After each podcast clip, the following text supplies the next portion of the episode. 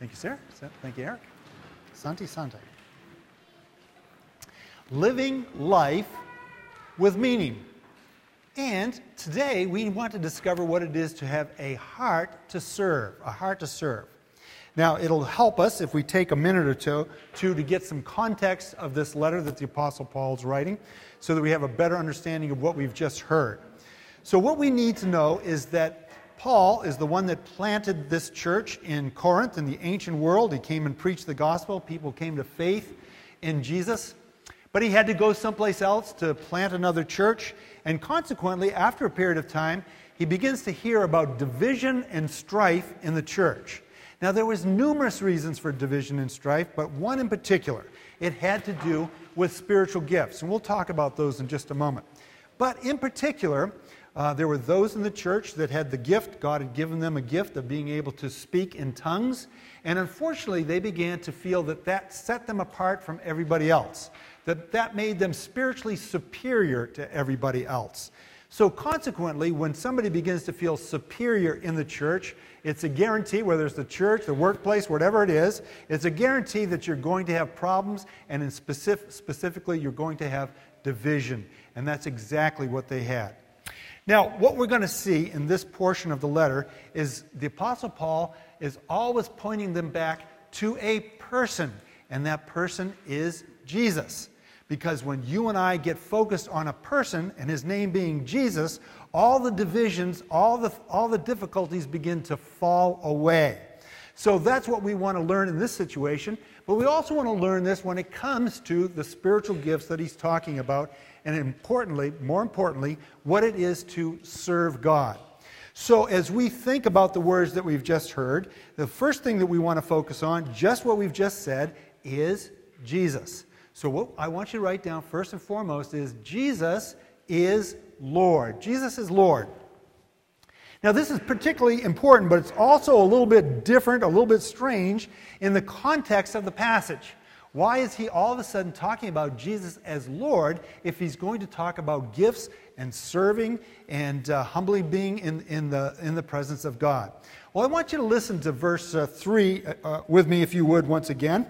And Paul says, So I want you to know that no one speaking by the Spirit of God will curse Jesus. In other words, if you're born again of the Spirit of God, you're not going to be cursing Jesus. It's just not in your character. But at the same time, he goes on to say, and no one can say Jesus is Lord except by the Holy Spirit. That Jesus is Lord except by the Holy Spirit. Now, I want you to listen to the words as well from the Gospel of Mark, chapter 14, verse 62. Uh, Jesus says this to those that are accusing him of blasphemy. He said, I am, and you will see the Son of Man seated in the place of power at God's right hand and coming on the clouds of heaven.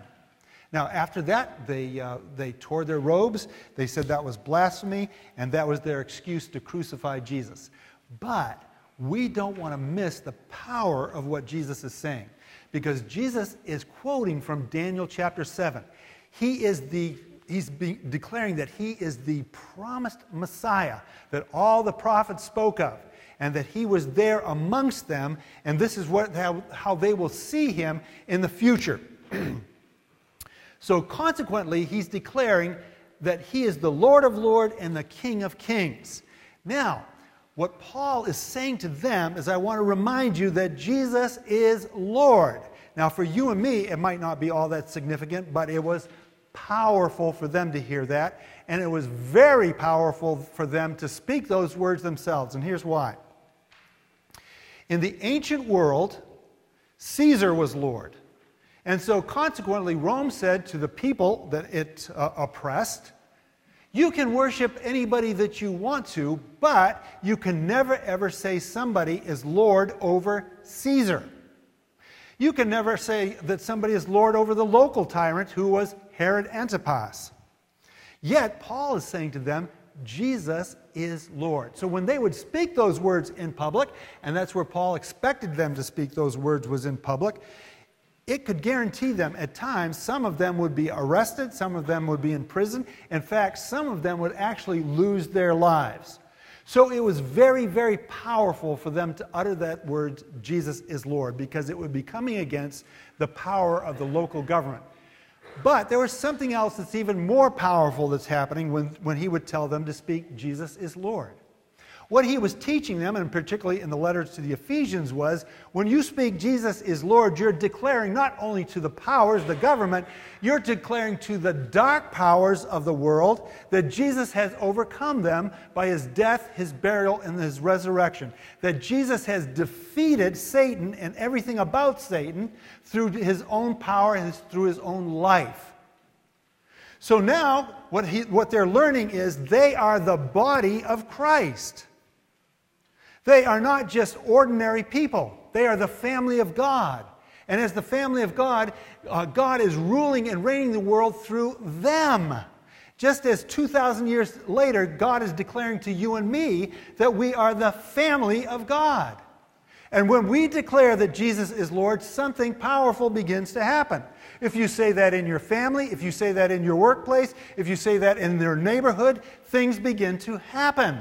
Because not only are you speaking to people, you are speaking to the dark powers of this world, and you're declaring to them their reign is over. Because God is reigning in the world through Jesus and through the body of Christ called the church in the world. So when, when Paul, Paul says that Jesus is Lord, he is saying something very, very powerful.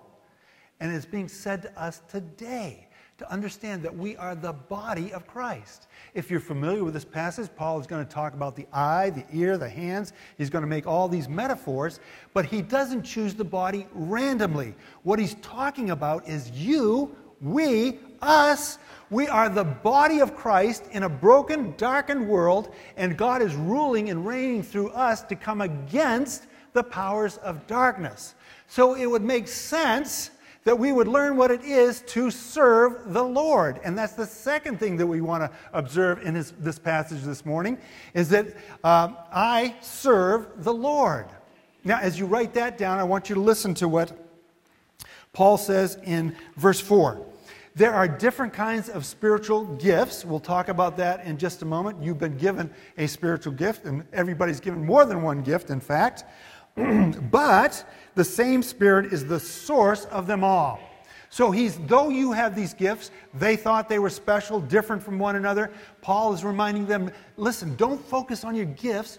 Focus on the presence and the power of God in you and among you because God has a purpose for your gifts. He has a purpose for your service, and it says to humbly serve. He goes on to say, uh, in verse 5, there are different kinds of service, all kinds of different service, but we serve the same Lord. Comes back to Jesus. Verse 6, God works in different ways, but is the same God who does the work in all of us. It is God Almighty that has given to you and me the, the gifts that He's given to us so that we will serve Him first and foremost in our lives. Because, thirdly, what we want to see is God has us, turn your paper over with me, God has us on a mission.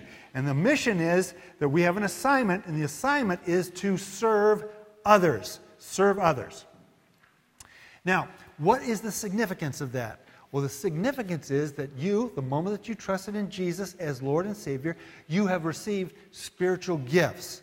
But the gifts that you received are not for you, they're for the rest of us. And so it's incumbent upon you and me to discover what those gifts are because God has an assignment for you. He has an assignment for you here in the body of Christ, here in the church. This is where we get the opportunity to figure it out. This is where we get the opportunity to love one another. This is where we get the opportunity to work things out. This is where we get the opportunity to learn what it is to work in harmony with one another because He wants to knit us together as the family of God with gifts and abilities, serving one another, loving one another, so He can then take us out into the world. And once again, we'll talk about that next week. But I want you to see what Peter says about it in 1 Peter chapter 4. God has given each of you a gift from his great variety of spiritual gifts. Now, listen to how he follows it up. Use them well, here we are, to serve one another He goes on to say in verse 11, give some examples. Do you have the gift of speaking? Well, if you got the gift of speaking, it's not to talk to yourself, it's to speak to others, the, the wonderful things of God. Then speak as though God Himself were speaking through you. Now, don't miss that. The moment that you trusted in Christ as Lord and Savior, you got the fullness and the presence and the power of the Holy Spirit, and that is your power for life, but it's your power to serve. So that you and I can't say, well, yeah, God might have given me this gift or that gift, but I don't know what to do. I don't know how to serve. Well, listen, He will show you how to do it. He's your power. He lives in you. He wants to get out of you. He just wants you to be available to Him. So he goes on to say, Do it with all the strength and energy that God supplies. Then everything you do will bring glory to God through Jesus Christ. All glory and power to him forever and ever. Amen. God has an assignment for you, and your assignment is to serve others. Serve others in the body of Christ, but then together with your brothers and sisters in Christ, to serve the world around us. There's an old fable of uh, a man who died, and uh, God took him to hell. And what he saw in hell was, was extraordinary. He saw all of these tables in front of him, and on the tables, people were all around the tables. And in front of every person, there was a, a beautiful meal, an a- amazing meal beyond your imagination. But the problem was, each and every person had a utensil, but the utensil was, was longer than their arms. So consequently, they couldn't get the, the utensil into the food and then get the food into their mouths. So consequently, they were starving, they were in agony, and they were in despair. Well, God takes the same man and brings him to heaven. And when he sees heaven, he's, he's more than astounded because he sees the same exact scene. There's all these beautiful tables. People are all around the tables, in front of each and every person, there is a beautiful, wonderful meal. But the difference is the people in heaven are rejoicing. They're full of joy, they're full of excitement. And they're full of joy and excitement because what they had learned was though the utensil was too long for their arm, they were dipping it into the food and they were feeding the person that was across from them. In verse 7 in this passage, Paul says, You've been given a gift, you've been given ability, but it's not for you. It's so that you will serve others. You have an assignment, and that assignment is God is calling you to that, beginning here in the church, to serve others. So the question is will you do it? Will you find out what that gift is? Will you discover what your ability is? And once you do, will Jesus be your Lord? Will you serve him? Will you carry out your assignment? Over the next few moments, uh, we're going to take a look at an acronym. And the acronym, if you look at your outline, is SHAPE. It's a little bit corny, but it's out there, and I find it very helpful. It's been helpful for me, and hopefully it'll be helpful for you. But the whole idea is this shape is understanding that God has given to you and me gifts and abilities so that He can mold us and He can shape us into the people that He wants us to be that you and I, in particular, would find significance in our lives by humbly serving one another, beginning here in the church, and then later so He can take us out into the world. So, if you look at your uh, paper and you have a pen or a pencil, the first thing I would uh, encourage you to write down is spiritual gifts. Shape begins S with spiritual gifts. Now, once again, as we've mentioned, and most of you are very familiar with this, the moment that you came to faith in Jesus, you got a spiritual gift, but the majority of all who believe in Jesus have been given, given numerous spiritual gifts. Now, these spiritual gifts come the moment that you are born again. Uh, the Bible spells out a number of them in uh, 1 Corinthians 12, the passage we're looking at now, but other places like uh, Romans chapter 12, verse uh, 4 through 8, and so forth. But just to give you a couple examples. Uh, God gives out the, the, the gift of evangelism. God gave that gift to me. I have a, I have a passion for evangelism. I love to share the uh, gospel with people who do not know Jesus as Lord and Savior. But I didn't have that before I became born again. I could care less about other people before I came, became born again. But once I became born again, God has stirred that passion inside of me. Some of you have the gift to teach. Now, you need, if you've got that gift and you're not using it, you need to be stirred to move so that you are using that gift to teach. Now, here's why. The Word of God teaches us that God has a plan for our lives, and God has a plan for every single one of our children. But do not be naive. Satan has a plan for your children as well. And he is going to do everything in his power to distract your children, to draw your children away from the gospel, to draw your children away from serving God in the church and in the world. He has a plan to destroy the life of your children. So if you've got the gift of teaching, then it's incumbent upon you to be teaching because your teaching is going to make a difference in young people's life. It's going to make a difference in adult uh, people's lives. If you have the gift of speaking, as, as the Apostle Paul just said, well, then you need to be speaking the words of God to people who don't know Jesus as Lord and Savior, but you also need to be speaking the words of God to encourage and build up those who do know Jesus as Lord and Savior. So, consequently, there are numbers of different spiritual gifts. You, you have a, at least one gift, but chances are you have a number of gifts. But it's incumbent upon you to discover what those gifts are and begin to serve the rest of us. Secondly, the H stands for heart. Now, for the ancient world, uh, once again, we've looked at this, and that's what this sermon series focuses on, is our heart, because that's who we are. That's the very essence of a human being. So God is focused on our hearts. He wants our hearts. He wants all of our hearts. Now, when it comes to the heart, you can think of that as passion. God giving you a passion for different things in life. Whatever it is that you're passionate about, you're passionate because God has given that to you. Some of you are passionate for people with disabilities. You want to make a difference in their lives. You want to bless them in some way. You want to serve them in some way. And if you're not doing that, you need to be doing that. That's the passion that God has given to you. Back in the 60s, there was a, a young African American pastor by the name of Martin Luther King Jr. God had put a passion in his heart for the suffering of African Americans in the, in the southern part of the United States. And he began to give his life over for the Lord and give his life over for the relieving of the suffering of the African American community all throughout the South. His heart was burning for the things of God. Whatever God has placed in your heart that you're passionate about, God wants to use that to impact the lives of people in the church, but people outside the church as well. Now, the A is for abilities. Each and every one of us have abilities. Now, these are the abilities that you're born with. They're not the abilities that God gave to you when you became born again. Uh, so many, we all have different abilities. Some people have the ability to sing ever since they're little kids. They have these beautiful voices. Well, God gave them the ability to sing, not only that they would have a beautiful voice, but that it would contribute to the kingdom of God. They need to be sing- you need to be singing for the kingdom of God. Some of you have the ability for business. You can uh, start a business and that business just seems to succeed, or maybe you can come into a business that's failing, but you have the ability to look at that business, you know exactly what to do one, two, three, and all of a sudden that business begins to turn around. Well, God gave you that ability.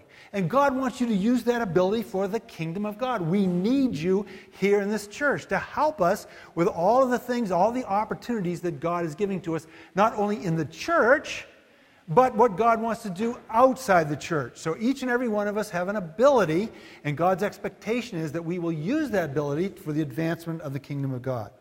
The P stands for personality. We all have different personalities.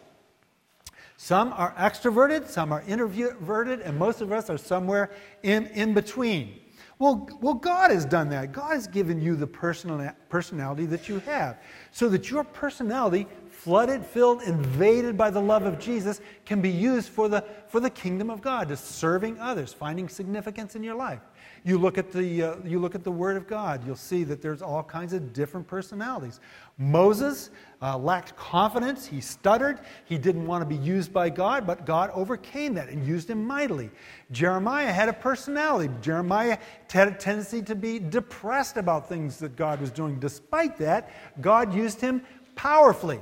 Uh, Peter had a personality. Peter was the type of guy that said, ready, shoot, aim. Uh, he was impetuous. But nevertheless, God used that personality powerfully to impact the people of, uh, the lives of people in the church, but people outside of the church as well. So each and every one of us have a personality that's, God, that's God given. The E is for experiences, the experiences of life. Each and every one of us have all kinds of different experiences.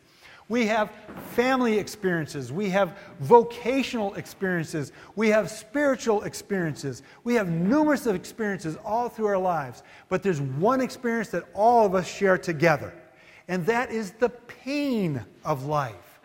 We all go through trials. We all go through difficulties in life.